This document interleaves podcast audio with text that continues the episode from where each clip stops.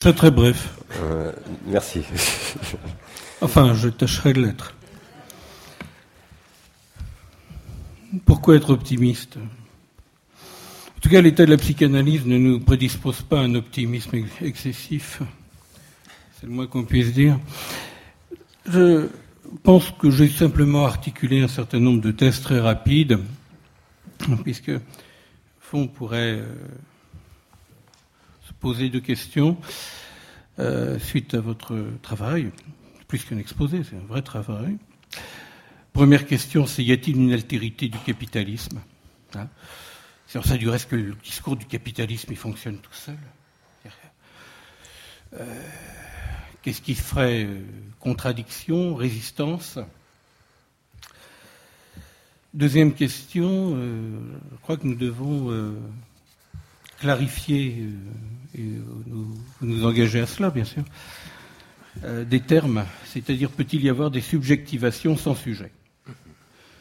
Parce que c'est une question importante. donc je vais rassembler un certain nombre de points, un certain nombre de thèses, avec cela, pour préciser un peu, comme on le disait autrefois, d'où tu parles, d'où je parle, le fait qu'il me semble que ces effets, euh, on va dire, euh, euh,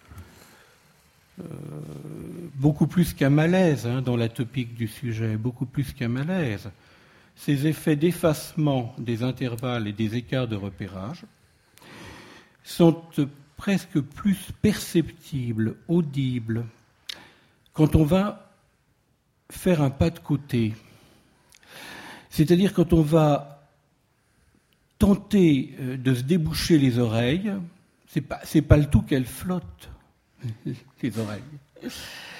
En, euh, en entendant euh, ce que peuvent dire, écrire aussi, avec le corps, avec des graphes, avec des choses comme ça, des sujets euh, qui sont euh, jetés de côté euh, sur ce qu'on pourrait appeler les autoroutes de la transmission symbolique, qui sont jetés de côté.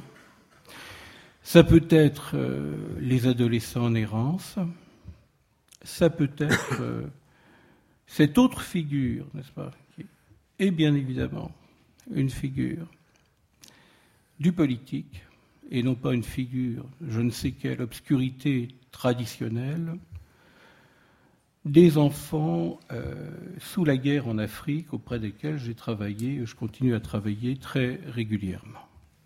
Mais je ne ferai pas trop de pas de côté, euh, on va dire, exotique. Et avant d'en parler, j'examinerai donc euh, un certain nombre de points. Alors, premier point, comme je l'ai écrit, ça a du reste été repris, tant mieux, poussé à reprendre les choses. Il y a un diagnostic à faire qui serait peut-être celui d'une mélancolisation du lien social. J'ai ce truc-là il y a une vingtaine d'années. Alors qu'est-ce que euh, ça signifierait, cette mélancolisation du lien social? Et quel est l'argument psychanalytique qui permet de soutenir cette thèse? Je rejoins tout à fait l'exposé précédent sur cela que L'argument qui permet de défendre et d'illustrer cette thèse, c'est la question du statut contemporain de ce qu'on appelle le surmoi. Envisageons par commodité, ça vaut illustration et pas preuve, tout ce qui s'écrit autour des supposées nouvelles cliniques. Deux cliniques sont absolument euh, l'objet euh, non pas de recherche, mais d'un certain nombre de bavardages, les addictions et la dépression. Et à n'en point douter, les gens sont plutôt tristounes et peut-être un peu plus addicts qu'ils ne le furent auparavant. Essayons maintenant de, comprendre qu'est-ce que c'est que cette histoire de dépression et qu'est-ce que c'est que cette histoire d'addiction. Ce qu'on entend par, sujet, pour clarifier les choses, je crois important de dire que ce n'est pas euh, le moi-je. C'est une banalité, mais il faut la rappeler. Ce n'est pas la petite personne, ce n'est pas l'individu. Euh, le sujet est une écriture et c'est aussi un enjeu, presque une promesse. euh, il a un argument qui est son rapport à de l'objet. Son rapport à un objet, qui est sans doute l'objet perdu parce qu'interdit. Ça, c'est son premier argument. Son deuxième argument qui s'en déduit est qu'il est divisé en un certain nombre de registres qui l'amènent, dans le meilleur des cas, à créer et à transmettre. Le registre de, l'interdit, le registre de la vérité, le, registre de la jouissance. La dépression, c'est une façon de ne pas se sentir à la hauteur, de ne pas se sentir à la hauteur de ce que veut l'autre, de ne pas se sentir suffisamment, en quelque sorte, évalué par la grande demande sociale. La, dépression, c'est une façon de faire corps avec une des figures du surmoi très populaire, qui est ce surmoi, non pas qui nous dit euh, qu'au fond, si on voulait à toute force revenir au paradis perdu du premier corps, de la première jouissance, eh ben ce serait l'enfer et pas le paradis, mais plutôt un surmoi qui nous, qui nous espionne, qui nous contrôle, qui nous évalue, qui nous note, hein, comme on a fait mine un moment qu'on allait évaluer les ministres, en oubliant peut-être qu'une des évaluations de la politique, ça s'appelle quand même le suffrage universel. Euh, c'est ce surmoi-là qui joue son rôle dans ce que l'on peut appeler l'économie dépressive de la modernité. D'autres termes, eh bien, la mélancolie, n'est-ce pas? Pas la mélancolie. La mélancolie, c'est presque une posture tragique, une posture éthique. Mais la, déprime, la déprime dans cette affaire, c'est précisément ne pas pouvoir se loger dans euh, la grande demande d'adéquation et de performance euh, de l'autre. Hein. On peut même dire les choses absolument euh, comme ça, simplement au niveau de la pratique quotidienne. voyez à quel point la question de l'émoi sexuel est très souvent gommée au, niveau au plan de la performance sexuelle. Hein. Et à quel point il faut toujours être euh, comme les scouts, quoi, toujours prêt. Euh, cet euh, effet de, mélancolisation, n'est-ce pas, pourrait nous amener à considérer un peu la, double face de l'injonction, ce que vous avez appelé, je lis votre livre avec vraiment beaucoup d'intérêt, euh, ben, que ce qui définit la stature du sujet, c'est sa capacité à pouvoir consommer. Ça comme ça. Alors, deuxième thèse, enfin thèse, hypothèse évidemment, hypo, petite thèse. Euh, deuxième hypothèse, euh, c'est que nous sommes dans un monde qui ne sait plus quoi faire avec le registre structurant du lien social, c'est pour ça que je parlais de mélancolisation du lien social, qui est le registre de l'échange. Euh, pour euh, mieux saisir euh, ce qui va de travers dans le monde d'aujourd'hui, sans penser évidemment qu'on va mettre en place ou rêver une société où tout irait bien, parce que là, on serait, à coup sûr, on serait absolument mort, tifié, j'ai toujours, pour ma part, trouvé utile de revenir à l'essai de Marcel Mauss sur le don. Ça s'appelle comme ça, essai sur le don, mais si l'on s'en souvient un peu, on voit que le projet général de Marcel Mauss est beaucoup plus vaste. Il ne s'agit pas, pour lui, uniquement de considérer comment on donne, qu'est-ce que donner, mais de considérer plus exactement la position de celui qui reçoit et les devoirs euh, auxquels il doit obéir lorsqu'il reçoit quelque chose. L'essai sur le don, c'est l'essai sur l'obligation de rendre quelque chose. Mais à cet égard, et juste présenté de la sorte, on comprendrait mal, et on aurait raison, ce qui distingue le don d'un pur troc. L'économie du troc est quelque chose de très connu.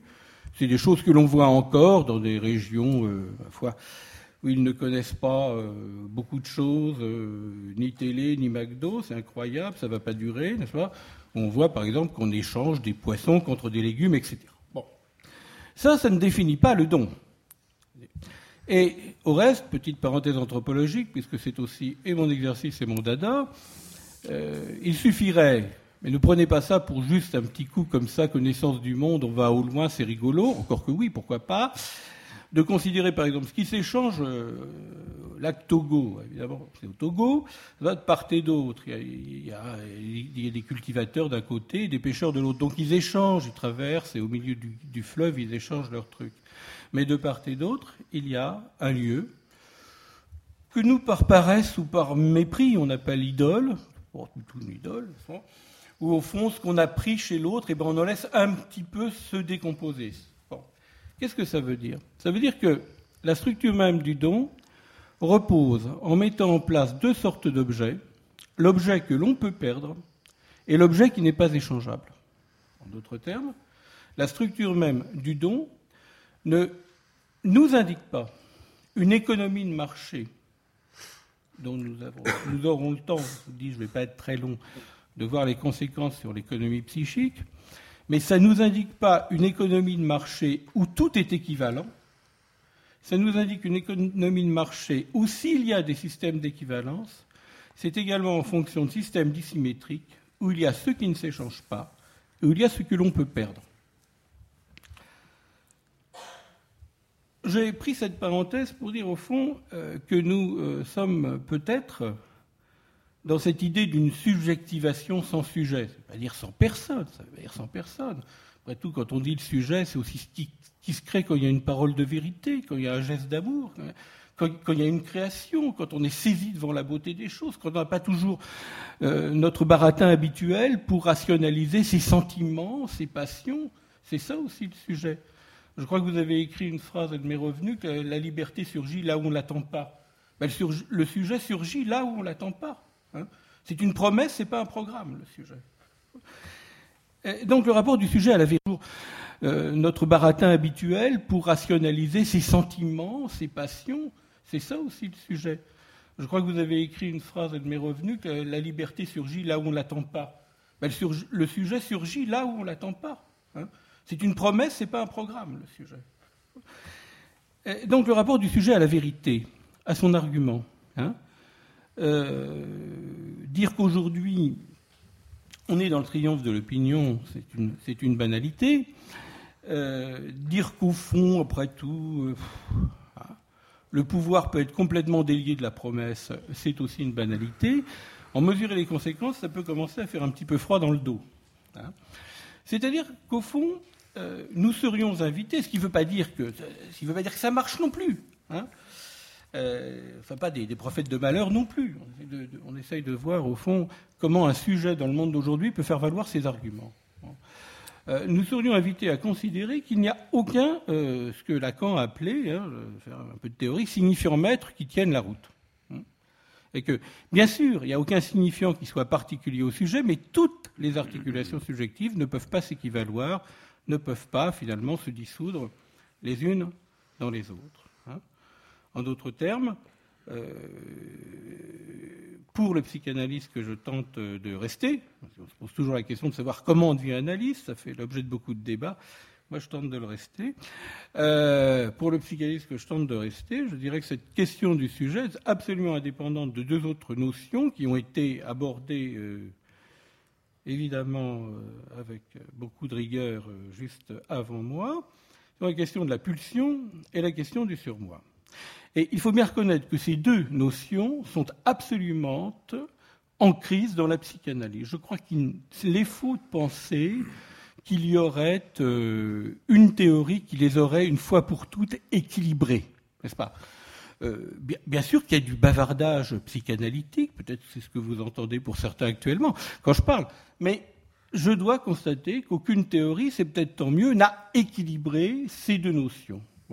Elles sont toujours en un état de crise, en un état d'instabilité. Je vais essayer de vous donner un certain nombre euh, d'exemples. Bon. Euh, au départ, chez Freud, le modèle de la pulsion, oui, je ne connaissais pas Mandeville, hein. je l'ai découvert en vous lisant. Au départ, bien sûr, le modèle de la pulsion, on peut tout à fait imaginer que c'est de l'énergie, c'est quelque chose qui doit se satisfaire, parce que sinon, hop, ça fait des troubles.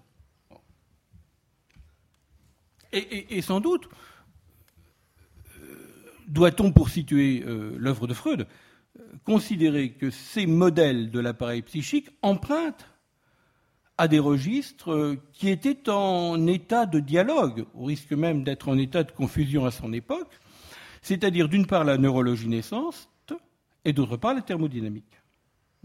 Peut-être que ce qui nous intéresserait le plus, c'est le modèle de la thermodynamique, c'est-à-dire le modèle de la, de la machine, de la production et du travail. Le terme de travail est constant chez Freud. Travail du rêve, travail du deuil, travail des pulsions. Freud, c'est pas le droit à la paresse. Vous trouverez le terme de travail absolument souvent sous sa plume. Seulement voilà, quand Freud euh, invente, euh, Freud qui disait que la pulsion était le, seul mythe, le seul concept mythique de la structure de, la psychanalyse, à entendre non pas ce sont des fariboles, entendre non pas c'est complètement établi, son projet même de la cartographier dans le cortex, il en a fait le deuil, mais à entendre que c'est effectivement ce qui parle du sujet, que le sujet, euh, le sujet ça s'écrit par l'écriture d'un mythe aussi, par l'écriture d'un récit, une espèce de promesse, de virtualité qui se, qui se mémorise dans le mémoriel d'instants, peut-être même des instants de grâce, c'est-à-dire des instants au fond. L'autre ne veut que notre ravissement, il veut peut-être pas notre peau. Et puis ça, se mémorialise dans du récit, c'est cette mémorialisation qui se transmet. Eh bien, euh, il se trouve que euh, les pulsions, pour Freud, ce qui les organise, c'est pas la répression. C'est pas la répression sociale, c'est pas l'entrave, ça c'est le modèle de Reich. Ce qui les organise, c'est le refoulement. Donc ce n'est pas la répression d'une satisfaction, c'est le refoulement de traces mnésiques reliées à de très grandes mythologies de satisfaction, qui sont l'inceste et le parricide. Ce qui organise les pulsions, c'est pas justement que c'est comme, je ne sais pas, une bouteille de champagne qui est prête à exploser, on visse le bouchon puis ça vous pète à la figure. C'est autre chose. Ce qui organise les pulsions, c'est une écriture de l'inconscient.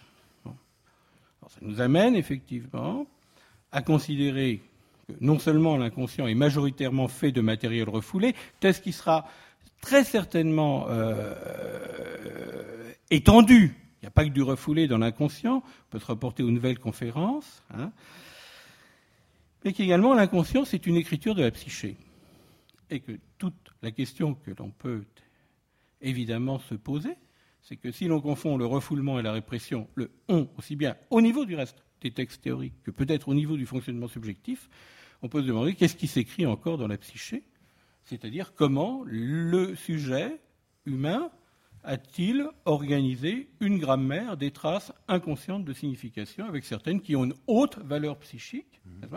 et qui sont amenées non pas à se dissoudre dans l'objet, mais peut-être à euh, être charriées par le travail de la sublimation.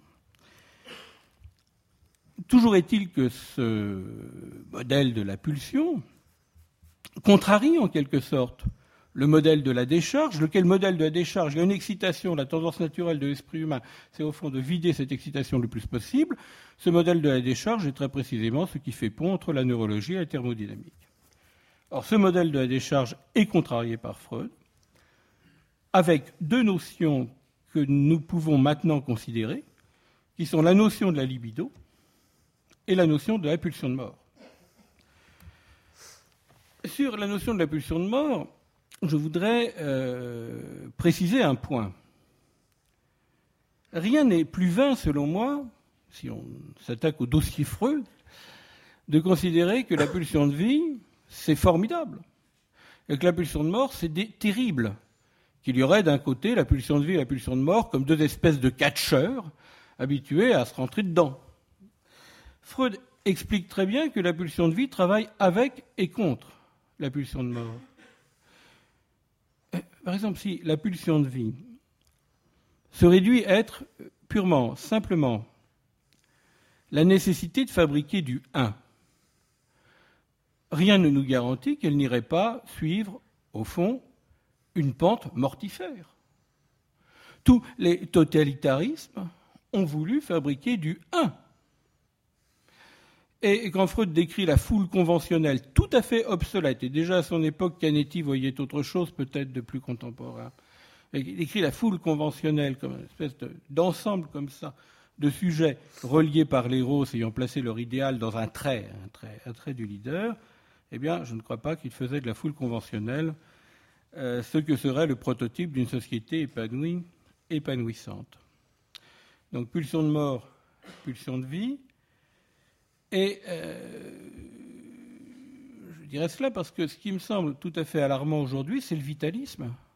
Ce qui me semble tout à fait alarmant, c'est la façon dont nous sommes toujours sommés de dire que nous sommes en bonne santé, que nous sommes toujours accablés. Je pense, moi, ça m'accable de voir que le politique est remplacé par l'hygiénisme.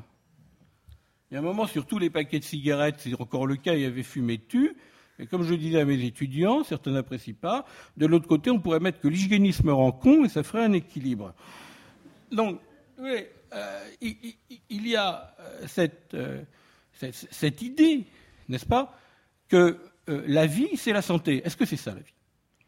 Est-ce que la vie, c'est purement et simplement la santé? Est-ce que la vie, est-ce qu'être vivant, c'est toujours s'entourer des signes manifestes qui montrent qu'on est en bonne santé? Et bien au contraire, ce que.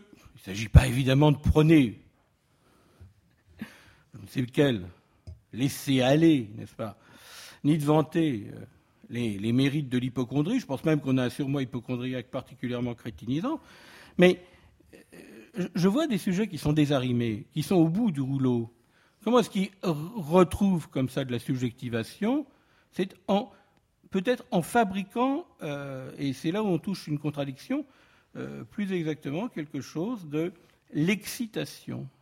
Et moi, je trouve que ce qui est inquiétant dans nos affaires contemporaines, je vois très bien avec des adolescents en errance, ce qui est inquiétant dans nos affaires contemporaines avec des adolescents, par exemple, c'est à quel point, euh, au fond, dans toute cette affaire, le sujet féminin de refuser la passivation, toujours actif, toujours consommateur, toujours comme ça, un peu prédateur de l'objet, et au fond se retrouve extrêmement passivé.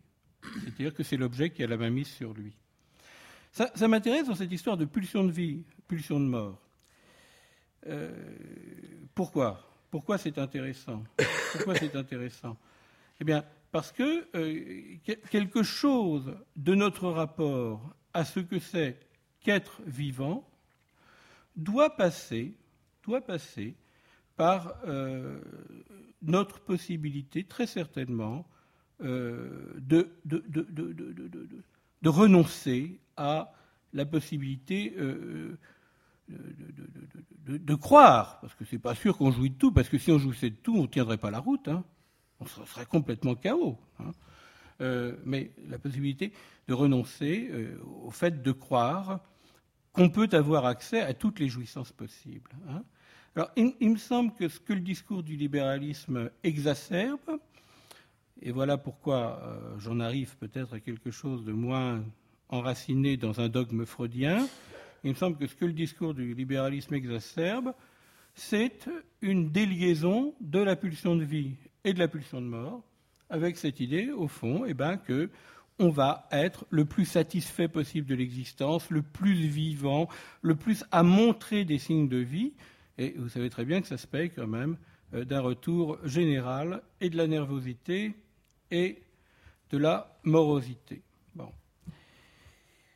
Euh, mais alors la question qui se pose à partir de là, qui est au fond, non pas simplement de dire que l'économie marchande a des effets sur l'économie psychique, mais peut-être de profiler les paramètres de cette nouvelle économie psychique. Ce n'est pas simplement de dire ça a des effets, mais peut-être d'en profiler les paramètres.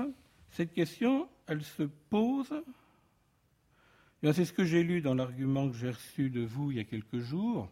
Hein, un petit peu dans quelque chose euh, de l'inquiétude, presque de l'urgence. Hein.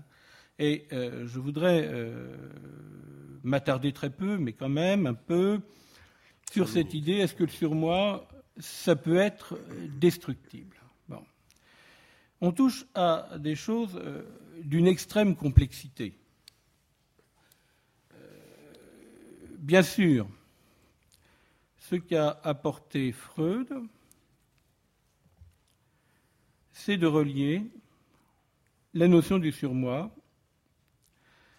à la notion de la loi morale. C'est un thème omniprésent chez Freud, dont on peut retrouver une des premières occurrences, je ne pense pas la première, dans sa fable anthropologique Totem et Tabou, lorsqu'il dit qu'au fond, la mauvaise conscience et les symptômes, ça vient exactement au même moment dans l'histoire de l'individuation de l'humanité. Donc le surmoi allié avec sa phase de bah, tout n'est pas possible, tout n'est pas permis. C'est-à-dire le surmoi comme ce qui, euh, pas toujours évidemment dans la réalité Monsieur Papa, mais le, surmoi comme quelque chose qui commanderait l'écart, voilà, qui commanderait l'écart, qui commanderait l'intervalle, qui, parce qu'il a à voir avec la loi morale, articulerait la dimension de la coupure, de la séparation, avec la dimension de l'intervalle. Important parce qu'après tout, quand on dit que le garçon est séparé de la mère, reste à savoir dans quel intervalle il va se situer vis-à-vis d'elle. Bien évidemment, par exemple, Id, la fille, vis-à-vis du père. Bon. Or, cette question-là du surmoi, elle a suivi un autre tour avec Lacan.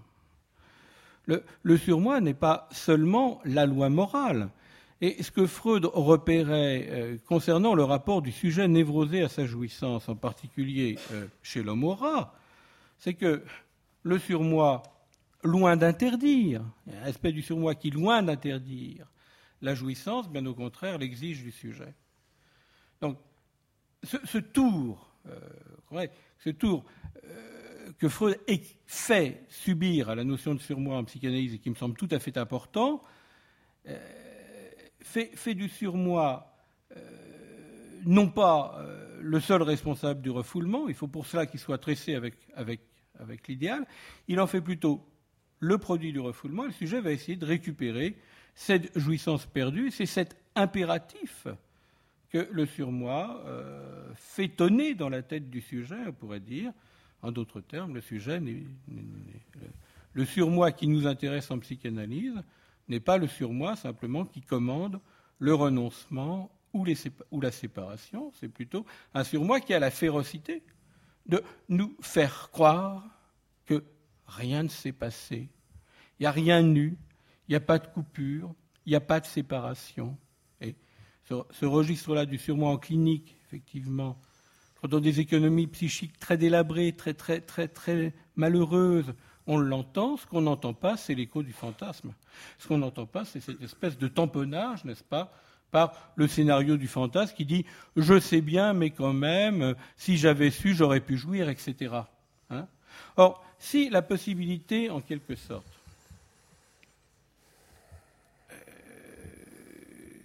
euh, on va dire les choses comme ça, un peu un raisonnement. Euh, s'il n'y a pas cette espèce de tamponnage du fantasme, si j'avais su, j'aurais pu coucher avec ma mère, si j'avais su, j'aurais tué mon père, etc., ce qui permet d'écrire beaucoup de choses, des tragédies au roman policier et vice-versa, eh bien, on, on, se retrouve dans une économie subjective qui n'est guidée que par la seule volonté inflexible du surmoi de pousser à la jouissance à tout prix. Mais la jouissance, ce mot est lâché, peut-être inconsidérément par moi, euh, parce qu'au fond, la jouissance, c'est l'argument, c'est de la propagande. Vous pouvez jouir de tout, c'est de la propagande. Il s'agit simplement d'annexer le sujet à un régime cruel euh, des plaisirs. Est-ce que c'est jouir de tout? Ça, ça, il faudrait peut-être un petit peu en, discuter. Euh, encore rapidement, deux petites remarques. La première remarque, euh, c'est la suivante. Euh, c'est qu'il me semble que euh, dans cette supposée nouvelle économie subjective, les, notions fondamentales de la théorie descriptive générale du psychisme que Freud appelait la métapsychologie, sont bouleversées. Ces notions fondamentales sont le symptôme, le surmoi, la pulsion, l'inconscient. Ces notions sont bouleversées. Pour le symptôme, c'est assez rapide. On peut euh, le dire en quelques formules. Le symptôme comme l'argument du sujet, hein, comme ce qui condense à la fois euh, le désir et l'interdit, peut-être pour le dire d'une façon plus utilisable en clinique, un non et un oui. Ce symptôme n'est pas la signature consciente du sujet. Ce n'est pas son identité. Ça sauve quelque chose de son argument, ça sauve quelque chose de ses messages inconscients, mais ce n'est pas son identité. Or, actuellement, si vous euh, êtes sensible à l'expression très très mode de nouvelles cliniques, on s'aperçoit que le symptôme a pris un autre tournant, à savoir qu'il signe l'identité du sujet. Ce n'est pas la même chose de dire, par exemple, même si c'est une ânerie, je souffre de phobie sociale, que de dire je suis phobique social. Or, le développement des, nouvelles thérapies, méfions-nous certes des polémiques trop faciles, mais convenons cela, le développement des nouvelles thérapies crée des communautés de sujets identifiés par leurs symptômes. Comme vous avez l'Association des dépressifs de France, j'aimerais bien du reste voir la tête du secrétaire général, euh, l'association des phobiques sociaux, pourquoi pas euh, l'association euh, des mélancoliques européens, ça ce serait sans doute un syndicat d'assistance mutuelle. et lorsque le rapport de l'INSERM extrêmement du reste truqué dans ses conclusions a été défendu au ministère de la Santé, qui l'a retiré du reste de son site, le rapport de l'INSERM sur l'évaluation des psychothérapies, bien vu nos certain nombre de collègues d'IDTCC venir avec leurs patients qui étaient là pour dire à quel point ils étaient ceci ou cela. C'est-à-dire que le symptôme devient la signature du sujet. C'est quelque chose qui est très important dans la nomenclature, euh, l'horrible nomenclature, le bottin des SM, des, des, troubles mentaux, où les dites minorités, donc il y a un rapport évident entre le politique, le social et la psychiatrie, ont imposé euh, qu'au fond, euh, il y ait des symptômes ethniques des symptômes ethniques dans le DSM, c'est-à-dire qu'au fond, dis-moi de quoi tu souffres, je te donnerai ton identité. Et ça, c'est tout à fait, tout à fait important. Or, cette notion du symptôme, mais, le symptôme n'est plus une lutte. Hein. Vous comprenez bien que si on cède sur la notion du symptôme, si on en fait la simple signature du sujet, ou plutôt de la personne, soyons précis, eh bien, on oublie quelque chose d'important, à savoir que et Freud et Lacan, et dans une certaine mesure, mais avec beaucoup moins d'intensité, Lagache, ont posé qu'il n'y avait d'étude possible du psychisme que de l'homme en conflit et de l'homme de l'incomplétude, de l'homme qui manque radicalement de quelque chose. Hein. Il ne peut y avoir notre culture psy, euh, bien tort du reste de refermer strictement sur la thérapeutique, notre culture psy, je ne parle pas de tous les psys, je parle de la culture psy, c'est une culture de l'homme du conflit et de l'homme de l'incomplétude.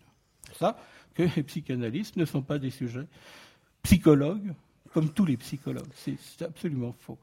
J'ai encore trois secondes Pas vraiment, parce que sinon on va. Trois secondes. Bon, trois secondes, mais ça passe vite. Disons là, je, je reprends. Hein très vite. Euh, l'autre point, bon, la question du surmoi, j'en ai, euh, ai parlé, c'est-à-dire qu'il se produit un désarrimage du surmoi et du fantasme. Et ça, c'est évidemment tout à fait important, puisque, au fond, c'est la face cruelle du surmoi, mais ça n'entraîne aucun bonheur de vivre. Ça entraîne un bonheur de vivre. Ça entraîne un bonheur de vivre. Pourquoi pas? Est-ce que ça entraîne un bonheur de vivre? Tout le monde doit s'assurer qu'il jouit convenablement. Voilà ce que c'est que cette réduction, euh, par exemple, du citoyen à l'usager, et cette réduction du sujet du conflit simplement au sujet qui manque de ce qu'on va lui apporter, ça crée quelque chose qui, au-delà de la mélancolisation du, lien social, est une espèce d'intense suspicion dans le lien social. On est toujours suspecté de ne pas jouir comme il faut. Hein. et, c'est pour ça que le sujet, le sujet libre du libéralisme n'est pas un sujet libre, c'est un sujet qui est contraint sans relâche à l'évaluation, à l'auto-évaluation, à la surévaluation, et qu'au fond, le mode de gouvernement, c'est l'évaluation, comme nous l'avons vu. Alors, j'aurais bien des choses encore à raconter, mais dans le dialogue, ce sera sans doute beaucoup mieux. Merci de votre